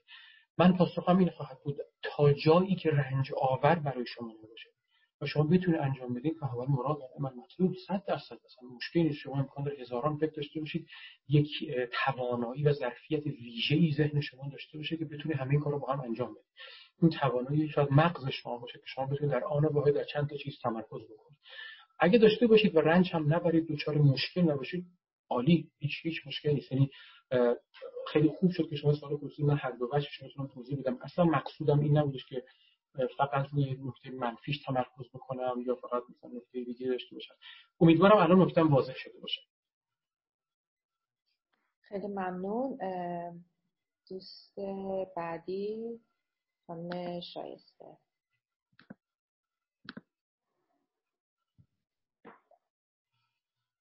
با سلام و تشکر آقای دکتر. زنده باشید. عرض سلام و درود خدمت شما.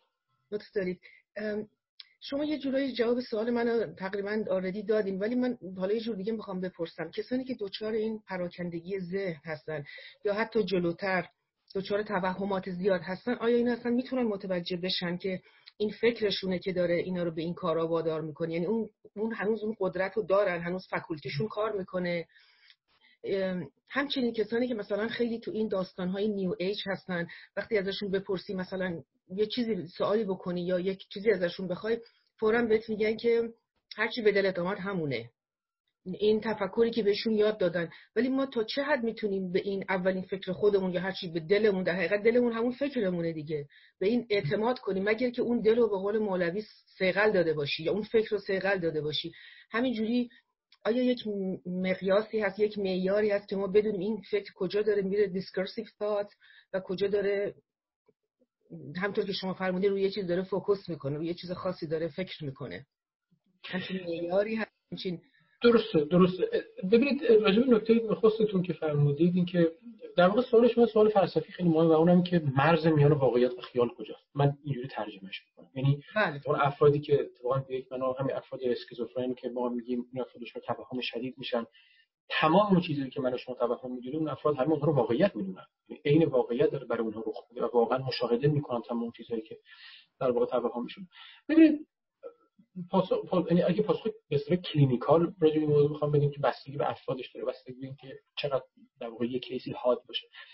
اما اتفاقا پاسخ clinical هم پاسخ به جذاب است عموم کسانی که در واقع دچار توهم شدید هستن چون اسکیزوفرنی شدید هستن یا آمه پیرامون رو پر از توهمات می‌بینن اصلا باشون زندگی می‌کنه احیانا. وقتی شما باشون صحبت کنید این توهمات چگونه در زبانشون جاری شده در دیدگان اونها در چشمان اونها جاری شده. وقتی شما بهشون بگید که یک نقاشی بکشه احیانا. و این کار این کار زیاد رخ داده. یعنی شما یه, یه اگزیبیشن گالری مثلا خیلی زیادی در توی کل دنیا هستش. در حالا در لندن من خبر داشتم. از افرادی که اسکیزوفرن هستن و بهشون میگن شما نقاشی می‌کنید نقاشی اینا بسیار جذابه. بسیار. این یعنی شما کاملا واقعیت رو از چشمان اینا می‌بینی. واقعیتی که مثل فرض کن نقاشی مثلا پیکاسو. فرض کن نقاشی که شما چند بعدی نقاشی برای شما. و اتفاقا جالبه که یه بار از پیکاسو سوال کرده بودن که شما چرا اینجوری می‌کشی؟ پاسخ بود که من جوری نمی‌کشم. من من واقعا همینجوری می‌بینم. ببینید شما یه وقت امکان داره درمان مداخله دارویی داشته باشید اتفاقا مداخله دارویی جذابه. است مداخله دارویی عموما مداخله دارویی کاری که می‌کنه که عواطف و خیالات شما ساپرس می‌کنه. چون اتفاقا مداخله دارویی به شما میگه که یکی از جاهایی که زندگی شما رو اصطلاحا متوهم انگیز کرده عواطف شماست. دقیقا مداخله دارویی شدید شما داروهای جدید این که شما تا جایی ممکنه اصطلاحا خونسا میشید عواطف شما خونسا میشه این اتفاقی است که در تمام بیماری های روانی کم میشه.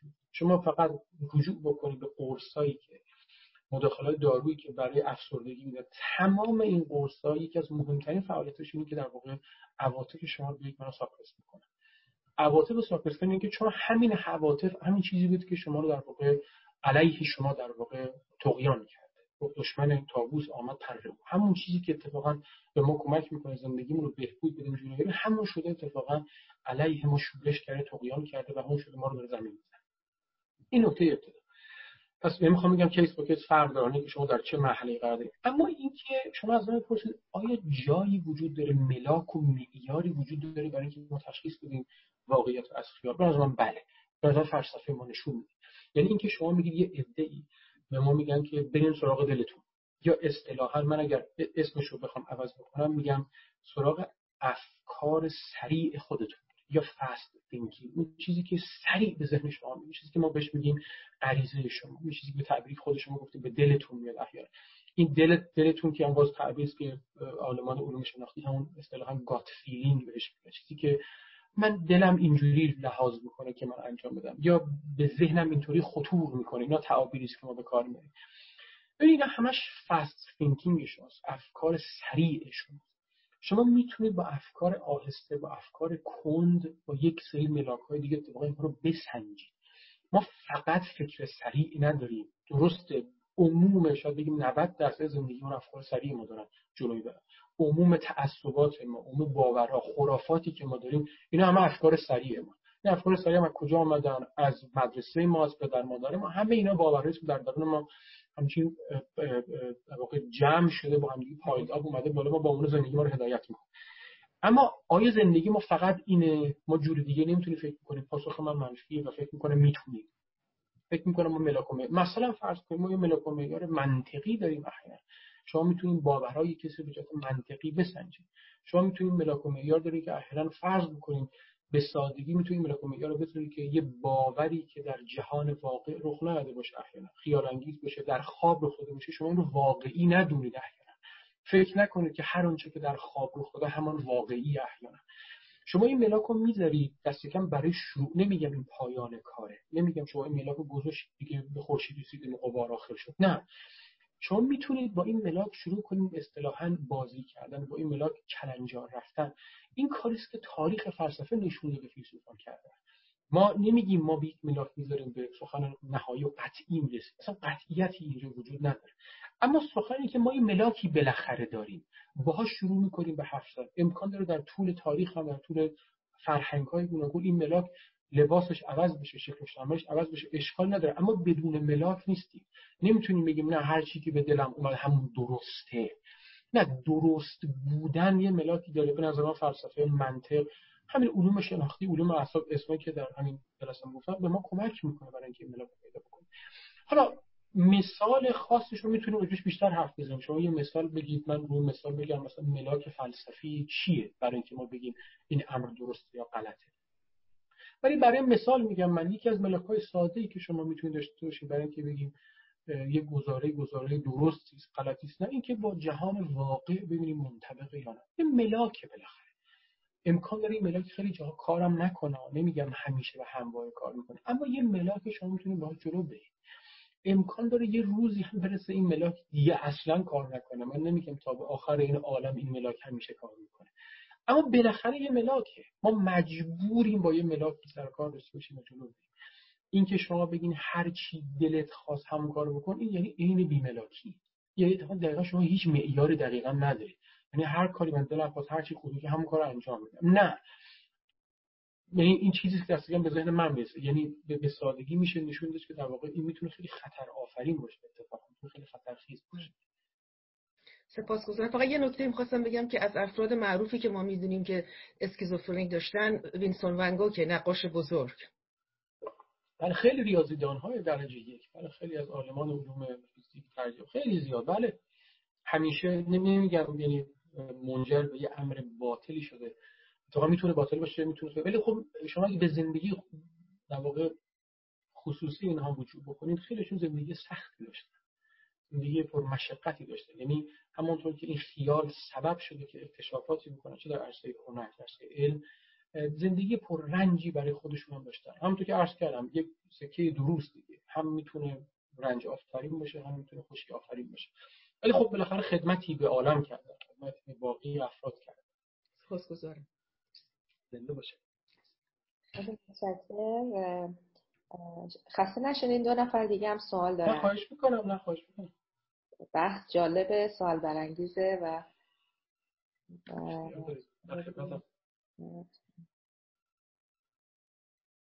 آه ببخشید سب کنیم. خانم شادی. بفرم سلام. سلام اول اول خواستم تشکر کنم واقعا قدرت سخنوریتون قابل تحسینه من. هر بار شما صحبت می‌کنین هیجان زده میشم. نمی‌دونم دقیقا خیلی ممنون. من سوال چند تا چیز می‌خواستم بگم. یکی که هم در مورد قدرت خیال گفتیم من دوستی دارم شاعر شاعره به نسبت اینها. از شغلش شاعری نیست ولی شاعره. ولی یه چیزی که میگه میگه من قوه چی؟ عالم خیالم به عالم واقعیت خیلی نزدیکه و مثلا فرض کن یه سیب که می‌خورم یه جورایی باید به خدا تعارف بکنم بعد بخورم. مثلا خیلی برام جالب مثلا عجیبه این قدرت خیال.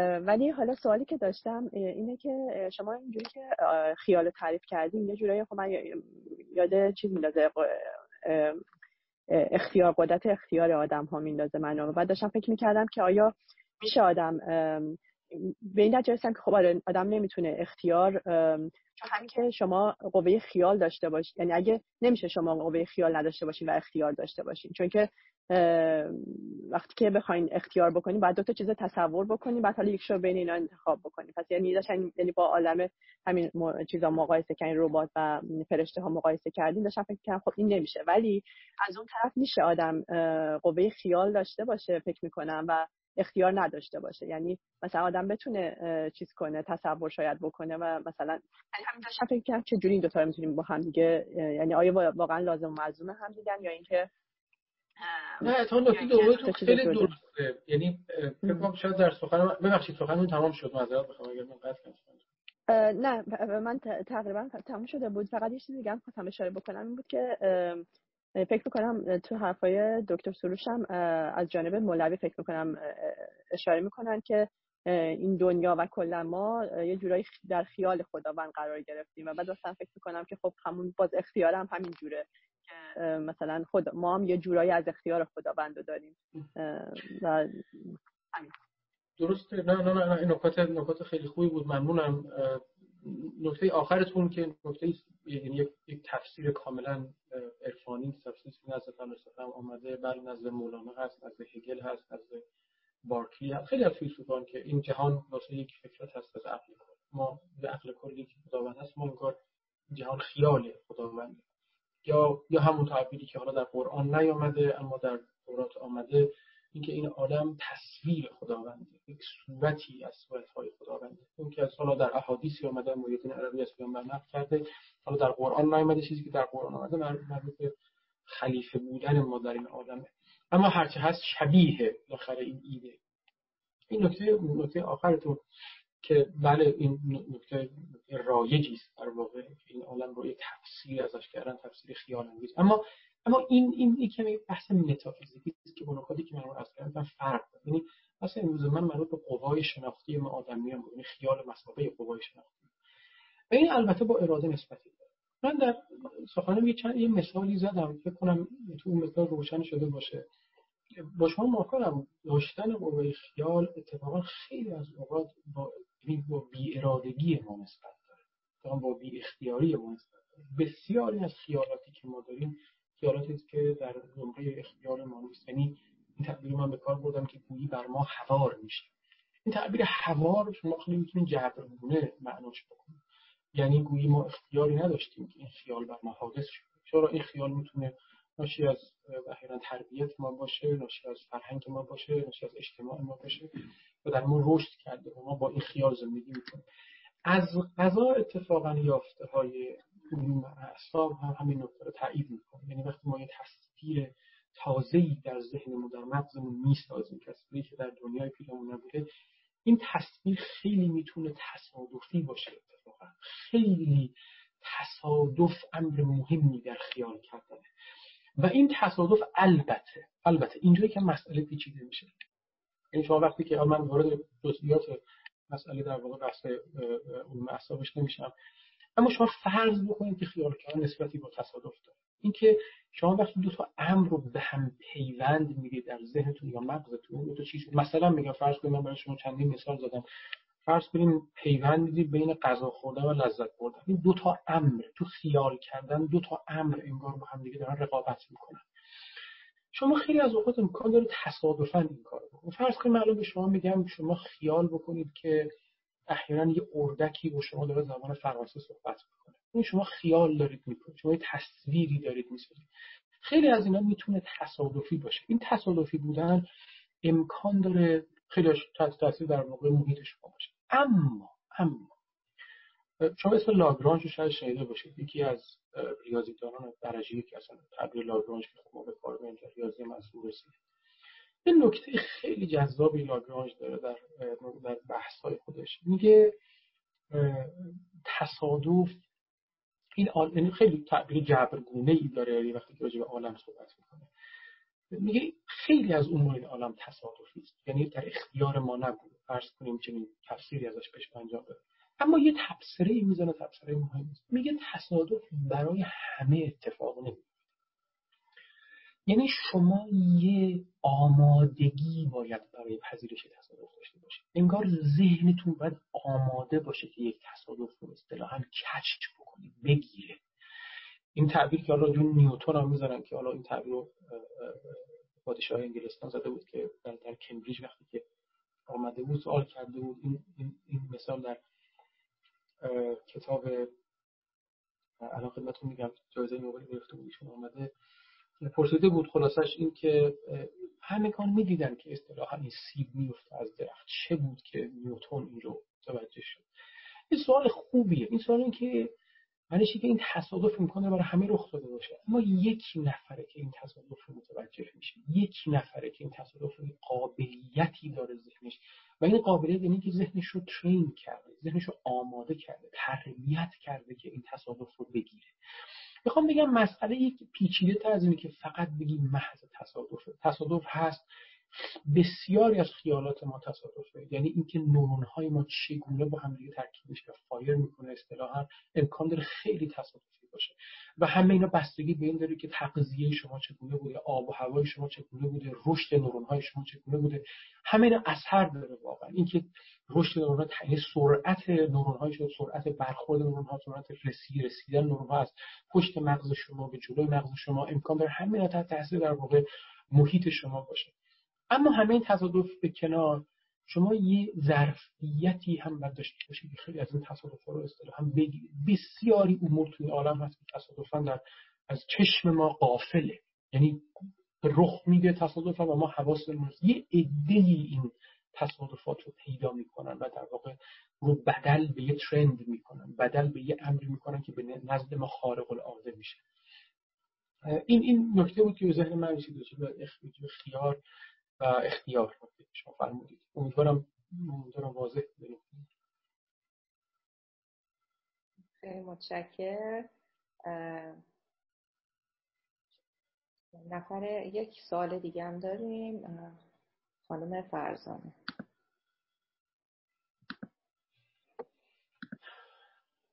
سلام خیلی ممنون از برنامه خیلی مفیدتون. من باشم.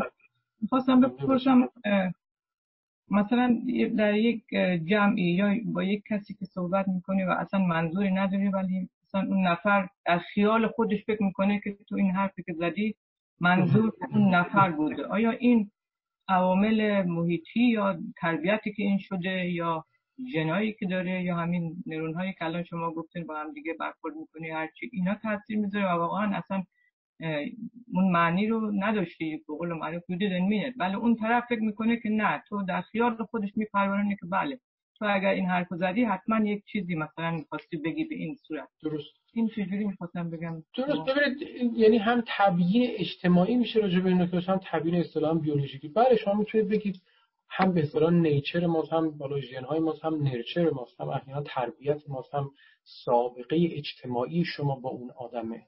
شما وقتی آدم رو بیشتر می‌شناسید احتمالا سخن او زبان او برای شما معنای دیگه ای شاید داشته باشه.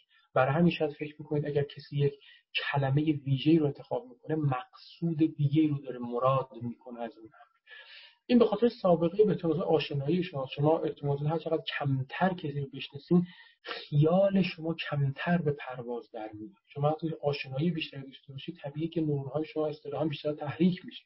به خاطر اینکه اطلاعات بیشتری شما دارید. اطلاعات شما سبب میشه که اتفاقا خیال شما بیشتر به پرواز در بیاد.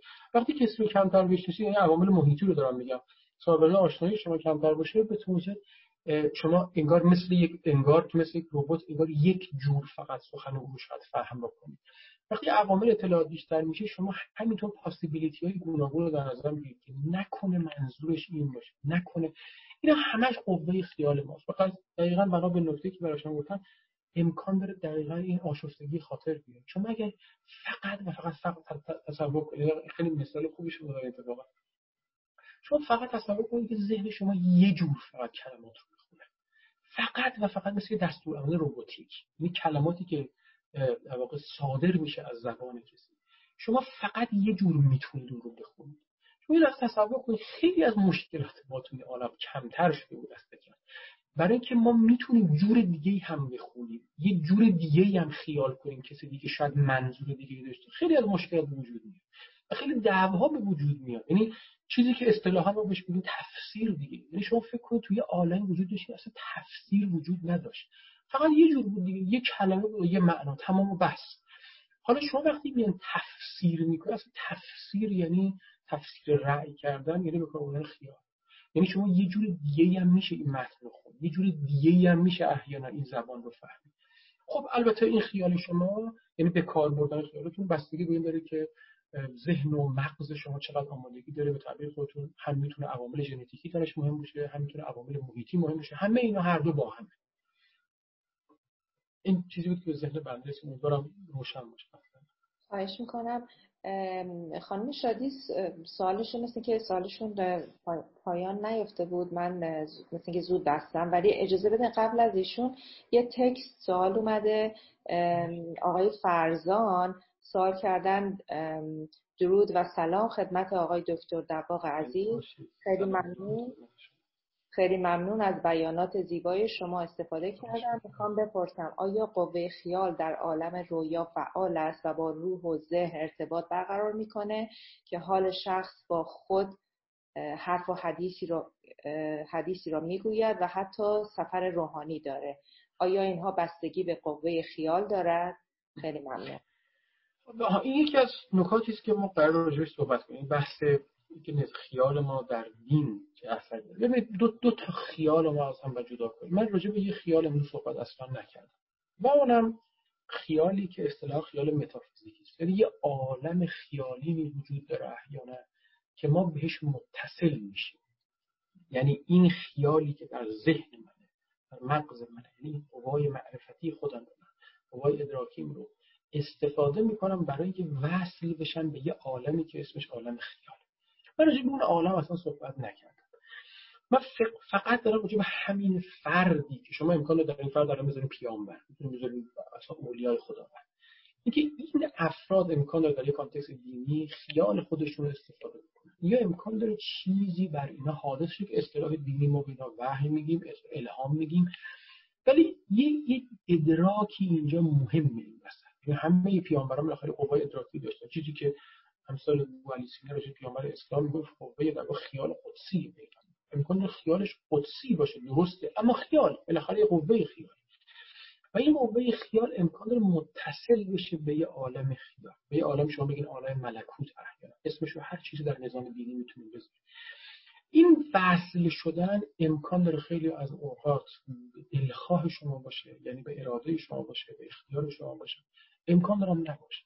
امکان داره اتفاقا در دل شما چیزی رو بیفته. امکان داره شما یه چیزی رو احساس و چیزی که بهش وحی و الهام یعنی توی وحی و الهام شما خیلی از اوقات یه عنصری از اتفاقا خیالی که بر شما هوار شده رو می‌بینید یه حادثه ای یه اتفاقی رو خیال شما رو به پرواز در خب این توی بافت دینی که یعنی معناش یکم متفاوت میشه. اما بالاخره فاوندیشن بحث یعنی اون اون نکات اصلی بحثی که ما الان داریم طرح می‌کنیم یکیست یعنی ما الان باید ببینیم اول خیال چیه ذهن ما چجوری کار می‌کنه. بالاخره شما تمام پیامبران و اولیای خداوند رو بشناسید از همین ذهن و مغزی که الان در واقع این تکامل پیدا کرد از این استفاده کردن جای دیگه که بهره نبردن و این ذهن و مغز رو باید بشناسیم. حالا چه ما باشیم چه افراد خاص این عالم باشن. از این ذهن و مغز استفاده کردن برای همین من میگم این ویژگی ها رو باید بشناسیم. این ویژگی رو باید بشناسیم. وقت می‌بینیم تو ساحت های مختلف حالا یکیش دینه می‌خواد یکیش علم باشه می‌خواد یکیش اخلاق باشه تو اون ساحت ها که این حالا خیال به طور خاص چگونه استفاده میشه و به طور خاصتر که تو این جلسات ما در واقع پیش هستیم اینی که این خیال که حالا قوای ادراکی شما قوای ادراکی یک پیامبره وقتی به کار گرفته میشه وقتی به زبان در میاد چه صورتی پیدا می‌کنه؟ چون ببینید ما دسترسی که به خیال پیامبر نداریم یا پیامبران هیچ چیزی نداریم.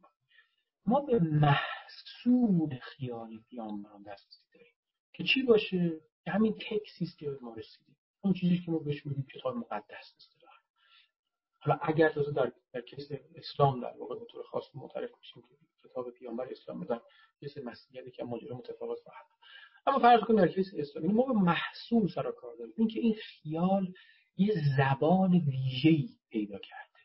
و توی این زبان ویژه شما وقت توش کلی مسئله داره اینکه توی زبانی که تو کتاب مقدس وجود داره کلی استعاره شما می‌بینید. همون چیزی که در واقع مطلب اصلی من در این جلسات و این استعاره ها کجا آمده؟ خب همین الان پاسخش به صراحت میشه. گفت خیلی نسبتی با خیال داره شما به محض اینکه تصور کنید که جور دیگه هم میشه این عالم رو خوند فهم کرد که با خیالتون این کارو می‌کنید در زبانتون هم اتفاق زبان شما هم پدیده های پیرامون رو جور دیگه ای ترجمه می‌کنه و تفسیر می‌کنه.